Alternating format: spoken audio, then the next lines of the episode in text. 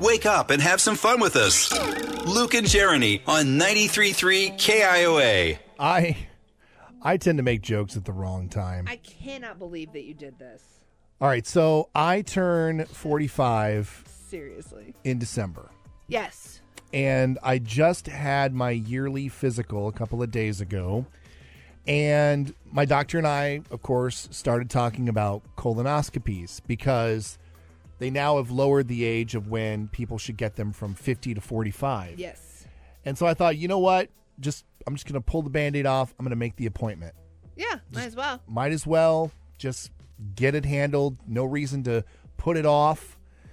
And so my doctor and I were talking about making the appointment. And mind you, I like to joke around. I don't like to take a lot of things too seriously. Right. Even when it comes to a serious time like my own health. I like to have a fun rapport with my doctor. I'm going to die soon. Woo!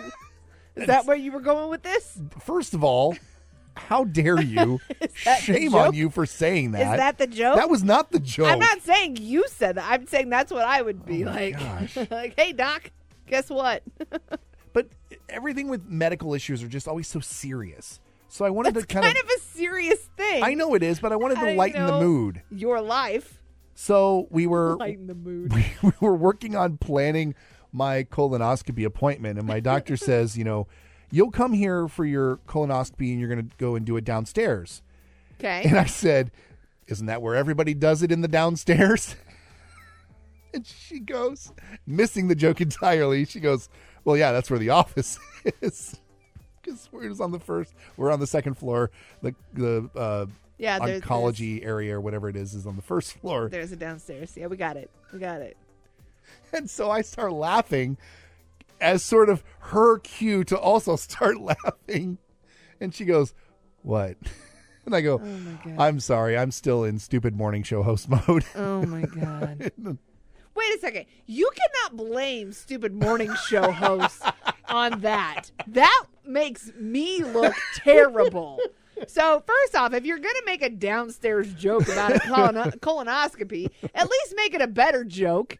That way, I look better in this situation because now your doctor is like, "Oh, your poor morning show host co or co-host." I thought it was a good joke. It was very quick. It was timely. It made sense. In my head, it did. You also cannot laugh at your own joke, hoping that somebody else will start laughing with you. That's the that's the break glass in case of emergency. In case they don't No, laugh, you have to start laughing no. so that they know that that's their cue to laugh. No, Dang it! you just let it slide. just let it go. No, No, it's even worse then. it's not because you didn't get it at all, which is exactly how I deal with your dad jokes every week. just don't laugh. It's 'Cause- fine. It's because you don't have a sense of humor. That's why.